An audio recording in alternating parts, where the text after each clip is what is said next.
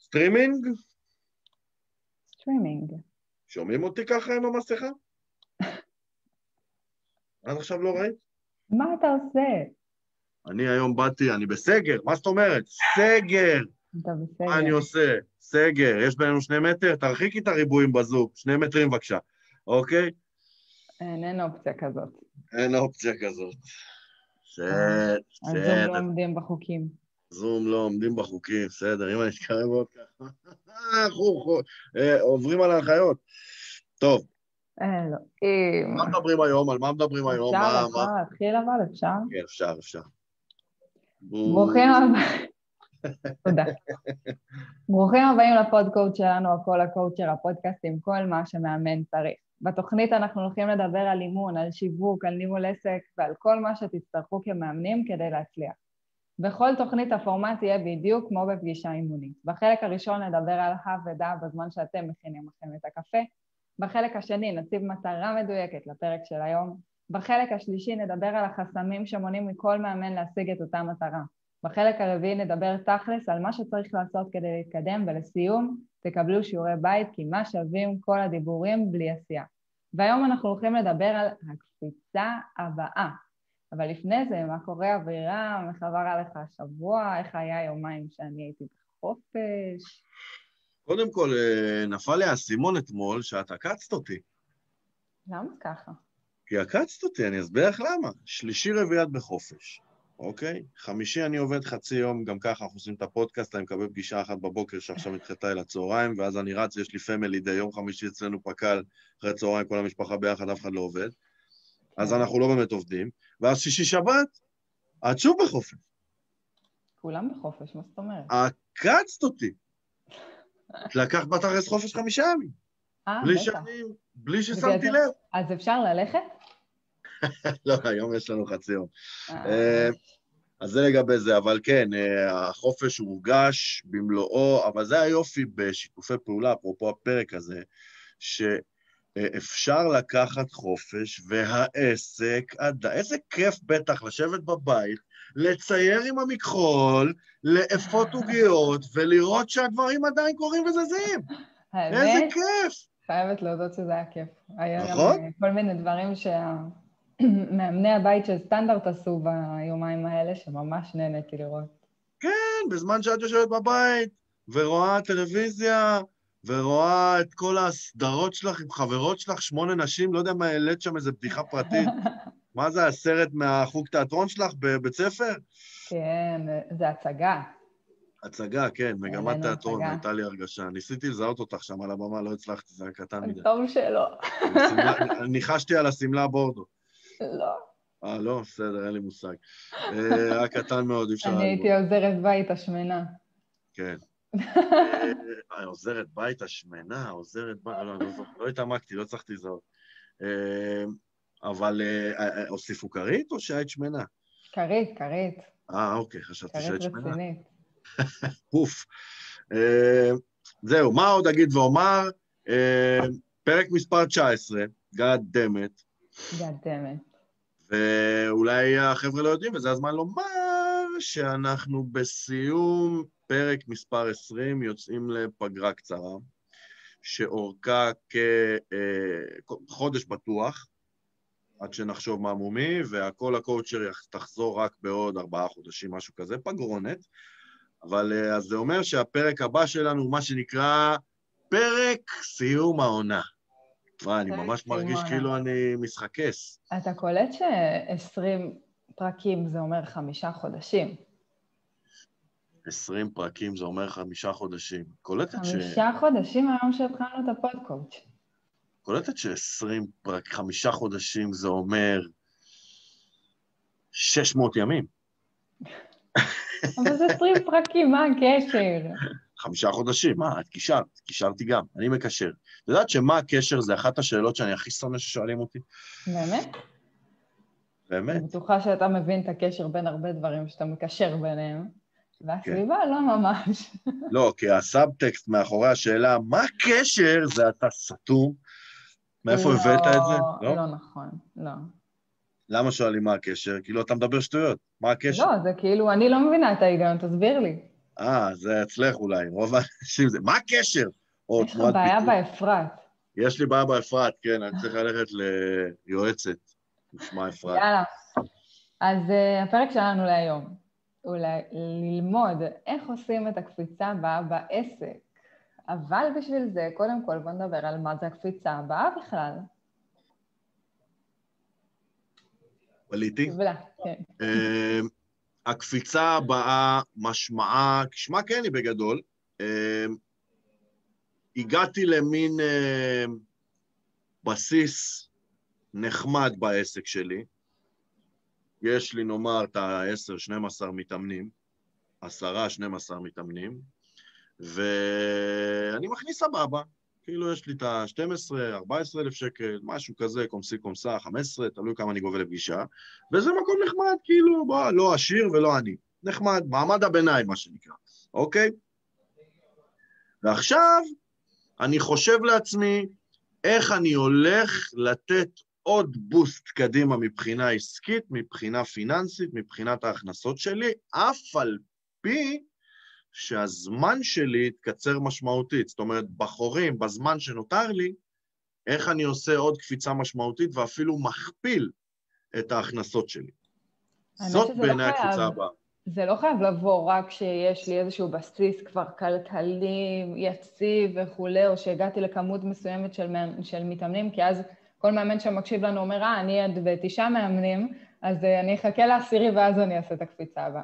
זה צריך לבוא במקום שאנחנו מרגישים שהגענו לאיזשהו מיצוי, השגנו יעד מסוים, השגנו מטרה מסוימת, אנחנו יכולים כאילו לסמן וי, ועכשיו אנחנו צריכים לעבור ולהגיד, אוקיי, מה המשבצת הבאה? מה הוי הבא שאני הולך לעשות? באתי להגיד אגרופו, זה אגב ואפרופו, אגרופו. בכזאת מיליון של הפודקאסט. בלשון שלמדתי בווינגט, היו קוראים לזה הלחמה. זה לקחת שני מילים ולחבר אותם לכדי מילה אחת, הלחמה. אוקיי, תבדקו אותי, מושג בלשון, לייקים, לבבות, תרשמו לי, תגיבו לי, הלחמה. בקיצור, הקפיצה הבאה יכולה להיות פיננסית, היא גם יכולה להיות מקצועית, אוקיי? גם ללכת לעשות איזשהו קורס ולהגדיל את ההכשרות שלי, אפרופו יכולה להיות גם סוג של קפיצה, וההבדל בין קפיצה לקפיצה הבאה, היא שכאילו בעיניים שלי קפצתי, יצאתי לדרך, עשיתי איזושהי פעולה, העסק שלי תרומם, זאת קפיצה. הקפיצה הבאה היא לגמרי. הקפיצה הבאה היא עוד קפיצה נוספת אחרי הקפיצה הראשונה שעשיתי, אוקיי? ככה אני תופס את זה לפחות, וזה ההבדל בין הקפיצה לקפיצה, אפשר לקרוא לזה הקפיצה השנייה, הקפיצה השלישית, אוקיי? אז השפיעית, החמישית, בואי נגיד, יש כול כמה אפשר לקפוץ, אני מניח, אבל או שלא, יש יאמרו שאני חי בתקרה. כן, נראה לי. אז זה מבחינתי הקפיצה הבאה. אז מה החסמים בעצם שמונעים מכל מאמן להשיג את אותה מטרה, מלבד תקרת הזכוכית שהרגע שם אותה ואמרת, אוי, פה אפשר להפסיק לקפוץ, תודה. האמת היא שכן, אם כבר בתקרות זכוכית עסקינן, אז העלינו הרבה פוסטים חמודים לשבוע, השבוע הזה בפורום, והם ענו תשובות סוף הדרך שממש נהנינו, אבל באמת החסם הראשון הוא תקרת זכוכית, והתקרת הזכוכית באה הרבה פעמים בהיבט הזה שאומר כך, שורה התחתונה, מאמנים, מוכרים, זמן, ולזמן הזה יש לימיט. כאילו, בואי, אם אני יכול להכיל, לא יודע מה, 5-4 פגישות ביום, ואני עובד 5 ימים בשבוע, אני יכול למכור 20 פגישות, לא יכול למכור 100, אין לי מספיק זמן בשבוע, נכון. בסדר? אז זה התקרה שהיא תקרה, אפשר לומר שהיא תקרת זכוכית, אבל בהיבט של הזמן היא ממש לא תקרת זכוכית, אני לא מכיר את מי שהמציא את השעה 25 בשבוע. אתה יודע, זה קצת מה שקורה למי שעוסקות בקוסמטיקה. זה קורה להרבה אנשים, גם למי ששמי, אני חובב סנוקר. יום אחד אני ואשתי באנו והתחלנו, שנינו יזמים, אז התחלנו כי הוא הסתכל, בוא'נה, יש לו פה 50 שולחנות, הוא לוקח לשעה 40 שקל, אוקיי, טק, טק, טק, טק, התחלנו לחשב מה המקסימום שלו, בהנחה שהשולחנות מלאים כל יום, כל הזמן. עדיין יש איזושהי... יש מקסימום. יש מקסימום, בדיוק. הצנצנת לא יכולה להכיל יותר ממה שיש במקום. נכון. אז עדיין יש מקסימום כשמדובר במחירות של זמן, בסדר? אם אני מוכר חנות, אם אני מוכר אורז בסופר, אז הלימיט שלי זה הסחורה. אני צריך כל הזמן שיהיה לי עוד ועוד ועוד ועוד. אז באותה מידה הסחורה שלנו היא שעות האימון. זה הסחורה, זה הזמן שלי, אני לא יכול להזמין גם יותר. זה אפרופו משהו שאין בקיוסק פה מולי, אין גבול, יש לו כל הזמן ארגזים במחסן, והוא כל הזמן מזמין ודואג שיהיה לו עוד, אז אני לא יכול להזמין עוד זמן. זה אולי האנרגיה, שגם היא כאילו צריך מצבורים שיחכו לנו רגע בצד בשביל להצליח לעשות הכל. גם נכון, אפשר לאמן גם בלילה, אפשר לאמן כל הזמן, לא נשען. אפשר לרשום באמזון טיים, ואז נראה אולי מוכרים. אוקיי, מה עוד חוסם? זה חסם רציני. חסם נוסף, וזה חסם שמאוד אהבתי ולא חשבתי עליו, זה החוששים להתחיל שוב משהו חדש, בדגש על המילה שוב. שוורד כתבה לנו. שוורד כתבה לנו, היקרה שלנו. המילה שוב, פחות החוששים, השוב, אוקיי? כאילו אני זוכר את ההתחלה שלי, ההתחלה היא מייגעת וקשה. שוב פעם? נכון. אין, למי יש כוח? זה לא רק למי יש כוח, אצלי זה היה פשוט פחד. איך עושים את זה? כאילו, איך בכלל מתחילים להיות עצמאי, איך מתחילים להתפרנס מאימון, כל מיליון ואחת פחדים כאילו של, מה, אני אהיה מספיק טובה? כאילו, איך אתה יודע? איך אתה יודע לקראת מה אתה הולך? אף אחד לא חותם לך על תוצאות. אם כן, כולם היו מתחילים דברים חדשים כל הזמן. זה ללא ספק חסם, זה חסם בכלל למעבר משכיר לעצמאי, כאילו לבוא ולהרים משהו בעצמך. אבל פה מדובר בקפיצה הבאה, אני מזכיר לך, כאילו כבר, בואי נגיד, כבר פרצתי את המחסום הזה, אני כבר פתחתי את זה. בסדר, אבל עדיין אני מתחילה משהו חדש, וכל החששות שיש במשהו חדש באים, לא משנה מה זה המשהו. אמת, אז יש מצב ששוב פעם תצטרכי להתמודד איתם. נכון. אוקיי? כי אחרי שצברתי ביטחון כמאמנת אישית, או כסופרוויזרית במקרה שלי, עכשיו פתאום אני צריכה לעשות משהו שהוא שונה. רגע, אני פתאום מתחיל להרצות. מה, איך אני כמרצה? אני לא יודעת. אני יכול לומר לך שעבורי זה היה, אני עשיתי את הטרנזישן עכשיו ממאמן מנטלי נטו למתאמנים, לפתאום איזה ביזנס וייזר מלווה עסקי של מאמנים, בעלים של סטנדרד, והמעבר הזה מעסק לעסק, מכובע לכובע, מאוטוריטה פה למקום שבו אני עוד לא בהכרח אוטוריטה, כי אני לא מוכר עדיין ואין לי ותק ואין לי פזם וכו' וכו' וכו'. המעבר הזה, אמרתי, מה, עכשיו, מהגרמה לבירה עמיקתא. נכון, בגלל זה גם היינו צריכים לבנות כל כך בהקפדה כל שלב בסטנדרד כדי לדעת שרגע, יש לנו... אנחנו על זה, ברור, אבל השוב הזה, עד שבניתי את העסק שלי, עד שבניתי את התהליכים... לא פשוט. עוד פעם, מההתחלה. זה מזכיר לי את אלה שהתמידו בחדר כושר, התאמנו שנה, פתאום נתפס להם הגב, חודש הם היו בחוץ, עברה הדלקת, עוד פעם להתחיל מההתחלה. למי יש כוח? דודי כתב לנו, כל התחלה חדשה היא קשה, זה פרדיגמה, לא? דודי, אתה מתבקש לצאת מהעולם. אני מסכימה איתך, דודי, אבל אני כן אגיד שבכל התחלה חדשה יש קשיים מסוימים. בכל דבר שאנחנו עושים יש קשיים מסוימים. זאת אומרת, החיים הם לא דבר חלק, ואם אתה רוצה לתפוס אותי בזה כפרדיגמה, בוא תוכיח לי אחרת. זאת לדעתי עובדה. קודם כל, זאת אקסיומה. קודם כל זאת אקסיומה, שניכם טועים. זאת עובדה, זאת לא אקסיומה. שמה? מה, שהחיים אף פעם לא רק בעלייה? וואלה, לא יודע, תשאלי את... לא יודע, אין לדעת. וואלה, אבל בטוח יש כאלה שאצלם החיים רק בעלייה. אין דבר כזה. בכל מקרה, מה שאני רציתי להגיד זה שברור שזה פרדיגמה, וברור שזה חסם, זאת הכותרת של הסעיפים האלה. אנחנו מתארים אותם, בסדר? אבל זה בגדול. כן. החסם השלישי. האמת שהחסם השלישי הוא קצת שלי. אמת.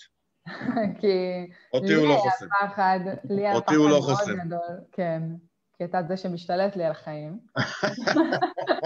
אבל לי היה פחד מאוד מאוד גדול בשלב מסוים, שעושים קפיצה הבאה ופתאום נכנסים למשהו שהוא גדול יותר, דורש יותר, לא משנה מה. במקרה שלנו זה חתיכת עסק שהרמנו, אז...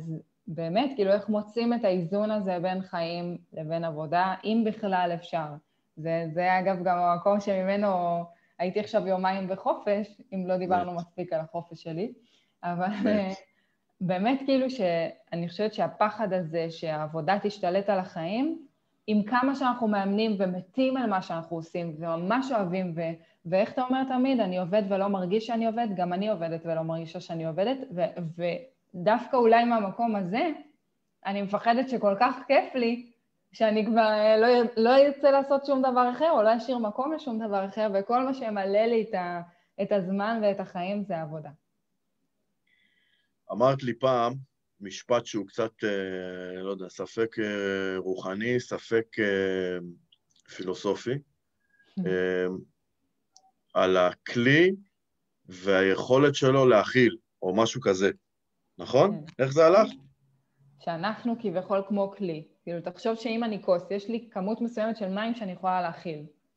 בסדר? אבל אם אני כערה פתאום, יש לי כמות הרבה יותר גדולה של מים, ולכן אנחנו צריכים לעשות איזושהי עבודה רוחנית, על להגדיל, לא רק רוחנית, זה יותר מנטלית אפילו, על להגדיל את היכולת שלנו להכיל בלי שזה יפגע בדברים אחרים, במקום שיהיו לנו אנרגיות לזה, במקום שנהיה מסוגלים בעצם לקבל את הקפיצה הבאה הזאת אלינו לחיים. אני זוכר פעם, בשיעור הראשון שלי בקורס אקסלרייט, שמתי שקופית, התמודדות עם הצלחה, ואז נתתי אירוע. קמתם בבוקר וראיתם 68 פניות במייל. וכולם, מה קורה פה? לחץ סטרס. עכשיו זה הזיה, כי בסוף אנחנו רוצים למכור. אז זה הכלי הזה שאנחנו מדברים עליו, שהוא יכול להכיל או לא יכול להכיל, אבל באמת החסם הוא שזה השתלט על החיים. שפתאום אשתי תגיד לי סופר פארם או משהו כזה, ובוא תהיה בבית, ובוא תהיה איתנו, ובוא תבלב, ואני מרוב עבודה יתווה ולא יוכל להיות נוכח. וזה קורה לעצמאים. זה קורה המון לעצמאים. זה קורה במחירים. כן, אבל כשכיר באתי להגיד, שכיר אני עובד עד 5. לא, לא, לא. 59 אני אורז דתי. תלוי באיזה מקצוע אתה, כן, אבל בתור מנהל שכיר אתה עדיין קורא את התחת באותה מידה, או בתור איש ביטחון, או... זה נכון, אבל אתה עדיין יודע בדיוק באיזה שעה העבודה מסתיימת. שוב, במידה מסוימת, זה תלוי עד כמה אתה גמיש בתור שכיר עם השעות שלך, אבל זה לא הנושא של שיחה שלנו. טוב, קשה לי להיות שכיר שחושב בראש גדול, כי אני עצמאי, כי אז אני חושב שאני כשכיר חושב על הבוס ולא על עצמי. הנה, פרדיגמות. זה החסם שלי. אוקיי, חסם מספר 4, והוא החסם הכי בסיסי והכי טריוויאלי כביכול, לא יודעים איך? סבבה, רוצים לעשות, סבבה, אין חסמים, אבל מה עושים? מה עושים? איזה כיף שאחרי החסם הזה בא התכלס. בא התכלס. במעבר חד... מה עושים? הבנייה של החסם, בתוכניות, הבנייה של המעבר מחסמים לתכלס אצלנו, הוא פשוט רמה גבוהה. אין דברים כאלה. חושבים על הכל. דבר מוביל לדבר, יאללה. זה לא פוקס, חבר'ה, אל תטעו. כל מחושב, כל צעד מתוכנן. אוקיי. איך אפשר לעשות את הקפיצה הבאה בעסק? כן, מה האפשרויות שלי?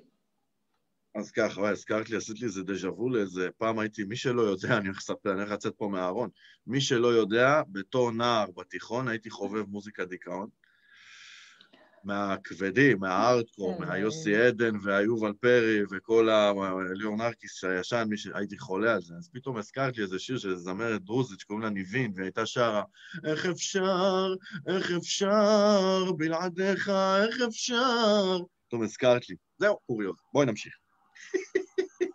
זה היה רגע לא ידעת את זה עליי, לא ידעת, גילית את זה עליי מחדש. אוקיי, מאוד אוהב את זה עד היום, קצת ערב נוסטלגי דיכאון. אחד, מבקש לחבות הסירנות. כל אחד מהנוסטלגיה שלו, מה נעשה, יאללה. וואי, בחופש שלי אני חשמע מוזיקה דיכאון. הבאת לי רעיון. אוקיי, אחד. קודם כל, אנחנו צריכים להבין שבתכלס שלנו אנחנו הולכים לתת לכם, תראו איזה סדר, אנחנו הולכים לתת לכם 3 קטגוריות, ובתוך כל קטגוריה תת אפשרויות שהם, איך אפשר לעשות את הקפיצות הבאות. עד כדי כך אנחנו מתודים ויסודיים. ואני מתחיל. הקטגוריה הראשונה היא, איך אפשר למקסם שעה, כמה שיותר מבחינה פיננסית, ובאיזשהו מקום גם שליחותית, כאילו גם לגעת בכמה שיותר אנשים, אוקיי? וגם להכניס באיזשהו מקום כמה שיותר כסף לעסק. אני תמיד אומר, אני לא מכניס כסף לכיס, זה גרידי, אני מכניס כסף לעסק, אוקיי? וזה המקום שלי בתור עצמאית, איך אני בתור עצמאית יכולה להתפתח ולמקסם את השעה שלי. למקסם את השעה שלי מבחינה מקצועית, מבחינת שליחות, מבחינת השפעה על העולם. ומבחינה פיננסית, כן, כן, כן, כן. אוקיי, אז האפשרויות, זאת הקטגוריה. ובקטגוריה הראשונה, המועמדים הם. גדול. קורס דיגיטלי, שאני שם, יש לי כמה קורסים, קורס אחד של אשתי בעריכת וידאו שהוא בתנור, כי אשתי החליטה ללדת לפני שהספיקה לעשות את זה, אז צולם, כבר צולם, קורס דיגיטלי שלי על השיטה שלי, על המכון המנטלי, צולם לפני העריכה, בגדול זה אפילו לא נדרש, כאילו הזמן היחידי שאני צריך להשקיע בו זה אם אני נותן תמיכה מרחוק או לא נותן תמיכה מרחוק בקורס, אם זה שגר ושכח או שאני גם בתמיכה איתם, והשיווק של זה, זה העבודה שאני צריך לעשות, אבל בכל חודש נתון 100 איש יכולים לקנות את זה.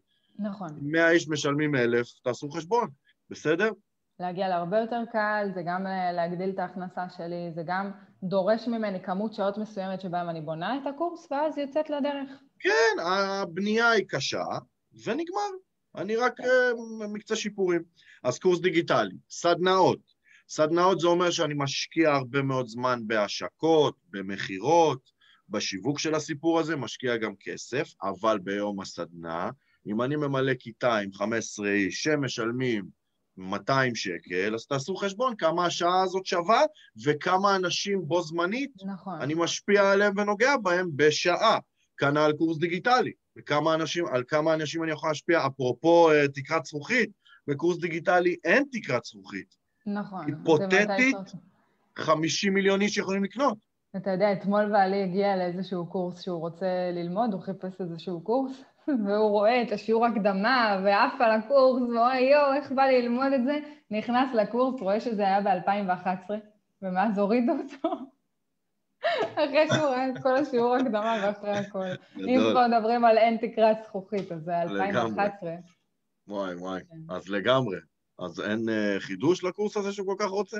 לא, לא היה שם. טוב, השאירו, מה שנקרא, השאירו לו טעם של עוד. אז זה לגבי זה. אימון קבוצתי, שזה ממש לעשות תהליך אימוני, אם אני מבין נכון ממך, נכון?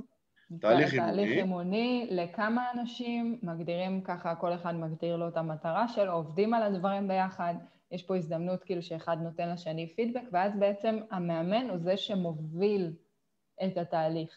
זה מגניב. זה מגניב להלאה, זה משהו שאני ממש אוהבת. מגניב להלאה. ממש מתחברת אליו. אז גם אימון קבוצתי זאת אופציה, גם לעשות הרצאה זאת אופציה. כן, בבתי ספר או בחברות. בבתי ספר או עצמאית, בסדר? כל אחד תלוי מה הוא מביא איתו, כן? אפשר לקחת את זה לשתי מקומות, או שאני בונה הרצאה ומוכר כרטיסים. בדיוק. או שאני נכנס לארגונים ומוכר את ההרצאה. בדיוק. אוקיי. בדיוק. והדבר השלישי, חמישי, לא יודע איפה אנחנו, עוד אפשרות, זה ספרים, אוקיי? ספרים יש להם קטע. ספרים לא בהכרח נותנים לי קפיצת גדילה משמעותית מבחינה פיננסית. ספרים, חבר'ה, ב-2020 זה לא... לכתוב ספר, כמובן, שיש ספר שלי, אבירם שפיץ, איך להיות מיליונר, נגיד, בסדר? זה לא בהכרח, אם זה לא רב מחר, זה לא יעשה אותי, זה לא ייתן לי קפיצה משמעותית מבחינה כלכלית. כי מי שלא מכיר את העולם הזה, אני אחדש לו. החברת הוצאה לאור לוקחת חתיכה מהכסף, חנויות ספרים לוקחות חתיכה מהכסף, והספר כולו 89 שקל, אם לא מוכרים בארגזים, זה לא שווה את זה. אממה. בגלל זה הרבה עושים את זה בהוצאה אישית. נכון, אממה, אוקיי? אבל אז יש להם הרבה חבילה של כסף להוציא הפרסום, ובייצור, כי הכל עליהם. אממה, זה נותן קפיצה מדהימה מבחינת האוטוריטה שאני. נכון. כי במיינדסט של כולם, כתבתי ספר, אני גורו. אם אני גורו, קונים לאו דווקא את הספר, אבל באים אליי. יש בזה, למרות שהיום טיפה זה יורד, אבל יש בזה, לגמרי. כן, אז זה נותן קפיצה משמעותית מבחינה מקצועית. אז זה הקטגוריה הראשונה. רגע, האופציה האחרונה שהיא החלום שלי, בטח, תוכנית טלוויזיה. כן. לי יש חלום להגיע לתוכנית טלוויזיה, אנחנו עוד נגשים אותו ביחד במסגרת סטנדרד, כי כולנו שם מגשימים חלומות, אבל באמת, לעשות תוכנית טלוויזיה, אלון גל עשה כזאת, יש הרבה הרבה אופציות כאלה, אני חושבת שתוכנית טלוויזיה זה מדהים, זאת אופציה מטורפת, גם להיחשף לקהל גם, לא יודעת, להשפיע על מיליון אנשים, זה מדהים, באמת. בפריים טיים. לא תוכנית בוקר.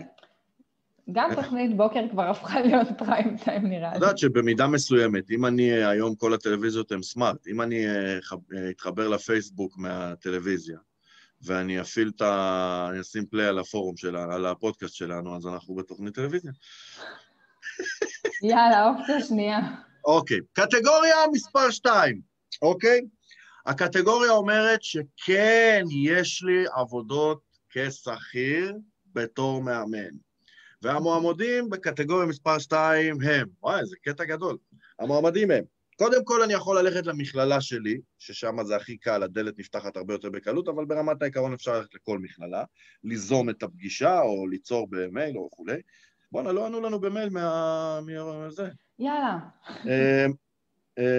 ולהציע את עצמי כמרצה במכללה, כמובן, בשכר, או לחילופין, לעבוד שם כמתרגל בקורסי האימון, בשכר, או לחילופין כמאמן אישי לסטודנטים שנמצאים בקורס ההכשרה, שהולכים למאמן אישי. שחייבים מאמן. שחייבים מאמן, אז אני יכול לקבל את המאמן הזה. אז כן, זה לא מבחינה פיננסית באותה עלויות כמו שאני אקח כעצמאי, מצד שני, אני מקבל תלוש שכר. יש לי הכנסה מובטחת לתקופה מסוימת, יש לי ביטחון מסוים, יש לי תנאים, יש לי פה... יש גיוון. יש גיוון. זה מסדר לי את הבוקר למאמנים שאין להם עבודה בבוקר. נכון. והם רק אחרי צהריים. אז זה העיקרון... זה גם מאוד מתחבר למה שאני עושה, כי אני התחלתי בתור סופרוויזרית במכללה שלי, בתשלום. זה שוב, אמנם זה לא הדבר הכי משתלם כלכלית, אבל מבחינת ניסיון, מבחינת התמקצעות, מבחינת חוויה, זה מבחינתי היה מטורף, וזו הסיבה שאני עושה את זה היום גם מבחינה עצמאית. נחשפתי לכמות מאמנים במכללה שהיא מטורפת בעבודה איתם, וזה פשוט כיף, באמת. בגלל זה אני, זאת הסיבה שאני עובד איתך, כי נחשפת מלא, עכשיו אני נחשפתי מלא. אבל ברמת העיקרון, לגבי העניין הכלכלי, אני באמת רוצה להאמין, שאם אני אעבוד שם שנה, שנתיים, 3, 4, 5, וכל שנה השכר שלי טיפה יעלה, אולי באיזשהו שעה אני אכנס לאיזה שותף או איזשהו, תנו לי איזה חתיכה שם מהמכללה, אין לדעת, השמיים הם הגבול. ואפרופו... יש אופציות נוספות שיפתחו, מכל דרך. אפרופו קפיצה הבאה, עכשיו שאני חושב על זה, אם אני באמת אעשה את כל ההסמכות הנדרשות ויעמוד בכל הקריטריונים ואני לא ישר לטען, גם לפתוח מכללת אימון, זה אופציה, אוקיי? אז זה לגבי 2. 3, קטגוריה מספר 3, והמעמדים הם מועמד אחד למעשה, שיתוף פעולה.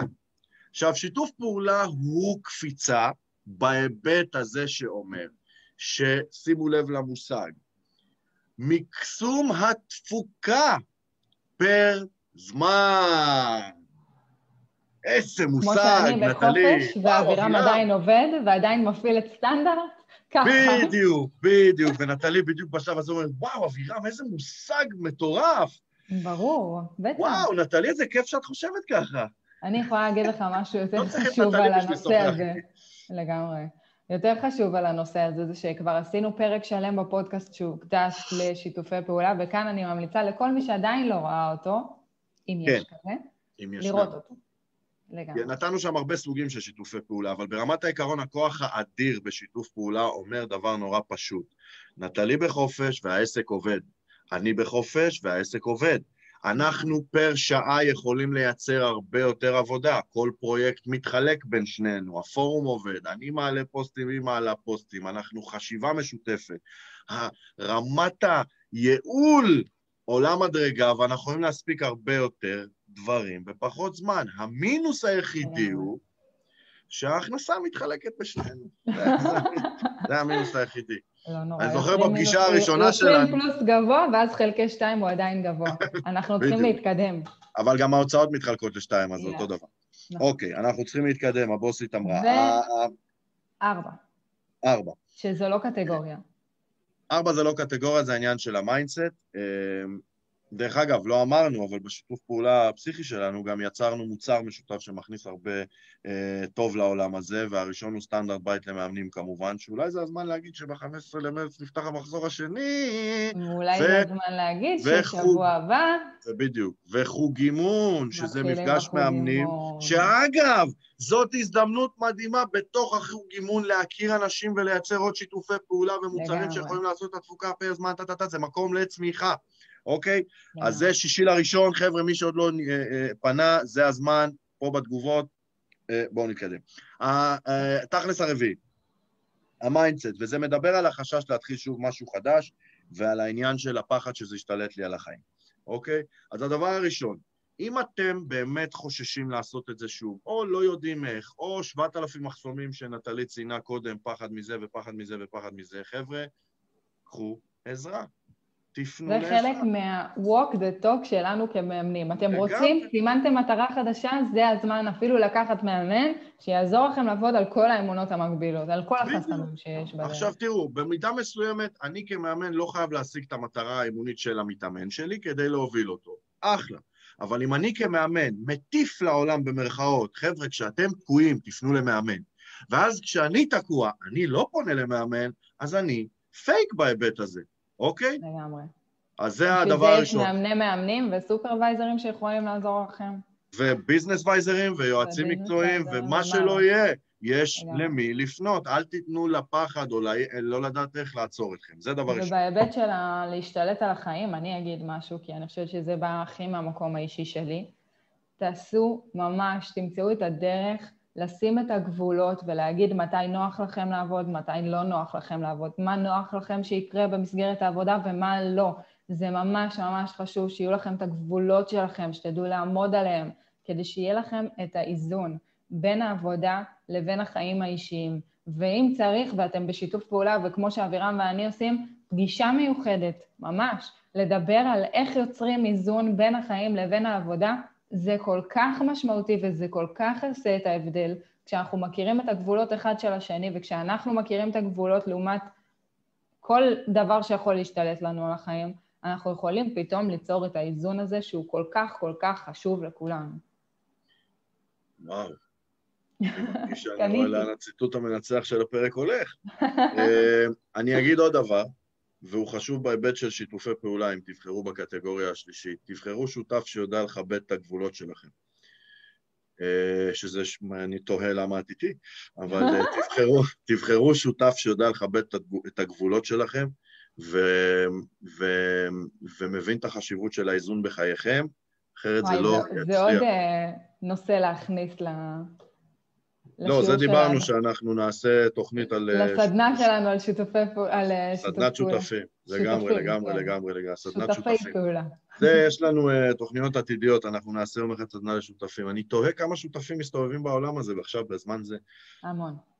טוב, שיעורי בית. אז משימה מספר 1, זה לשאול את עצמכם, האם כבר הגיע הזמן שלכם לעשות את הקפיצה הבאה? זה יכול להיות כי הגעתם לבסיס כלכלי מסוים, זה יכול להיות כי סימנתם וי על מטרה האחרונה שהצבתם לעצמכם, זה יכול להיות כי פשוט מרגיש לכם שאתם צריכים משהו חדש וקצת לרענן את העניינים, זה יכול להיות כל דבר, רק תבינו אם באמת הגיע כבר הזמן שלכם. אם כן, תבינו מה מהקטגוריות שדיברנו עליהן מעניין אתכם הכי הרבה. האם זה להתפתח מבחינה עצמאית? האם זה לעבוד כשכירים ולמצוא איזושהי דרך להיכנס למכללה מסוימת? או האם זה לצורך העניין דווקא לעשות שיתופי פעולה. ברגע שבחרתם את הקטגוריה, תבחרו את האפשרות מתוך הקטגוריה שאותה אתם רוצים באמת להוציא לפועל, ואם זה שיתוף פעולה, אז תמצאו את השותף שלכם, ואם זה עכשיו לעשות סדנה, אז תמצאו את הנושא לסדנה, ותתחילו לעשות את הקפיצה הזאת, כי זה הזמן, וברגע שאתם מרגישים שאתם מסוגלים לעשות את זה, פשוט...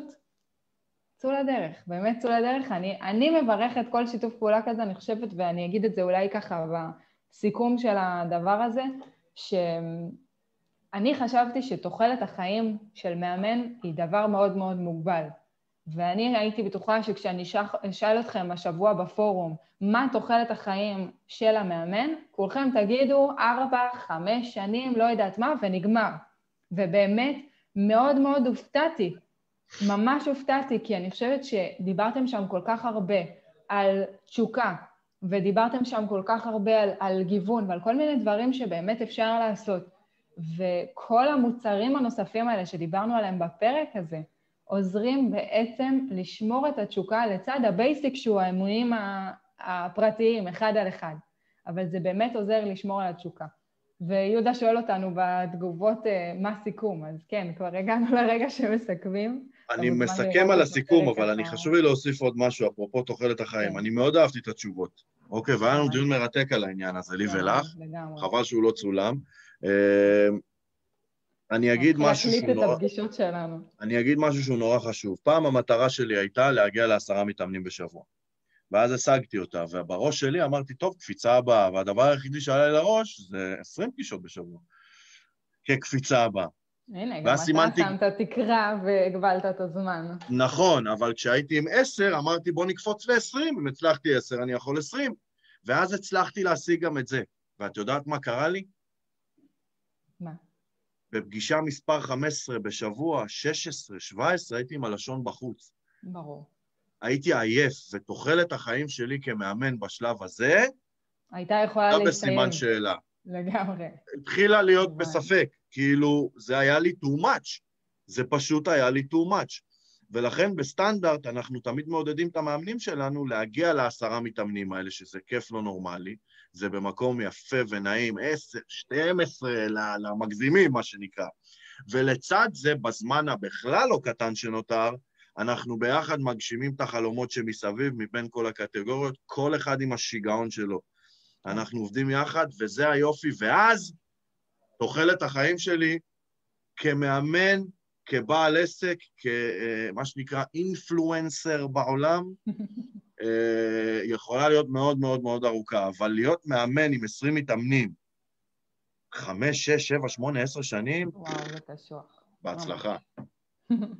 הצלחה. טוב, אז ספרו לנו עם מה אתם יוצאים מהפרק, מה הכי נחרט לכם בראש. יהודה, גם אתה שהגעת לנו ככה בסיכום, תראה את זה אחר כך, תספר לנו מה לקחת מהפרק שלנו. גם אם אתם רואים את דיעבד, אנחנו תמיד עונים לכם כאן. זהו, שיהיה לכם סוף שבוע נעים, ויאללה ביי. יאללה ביי.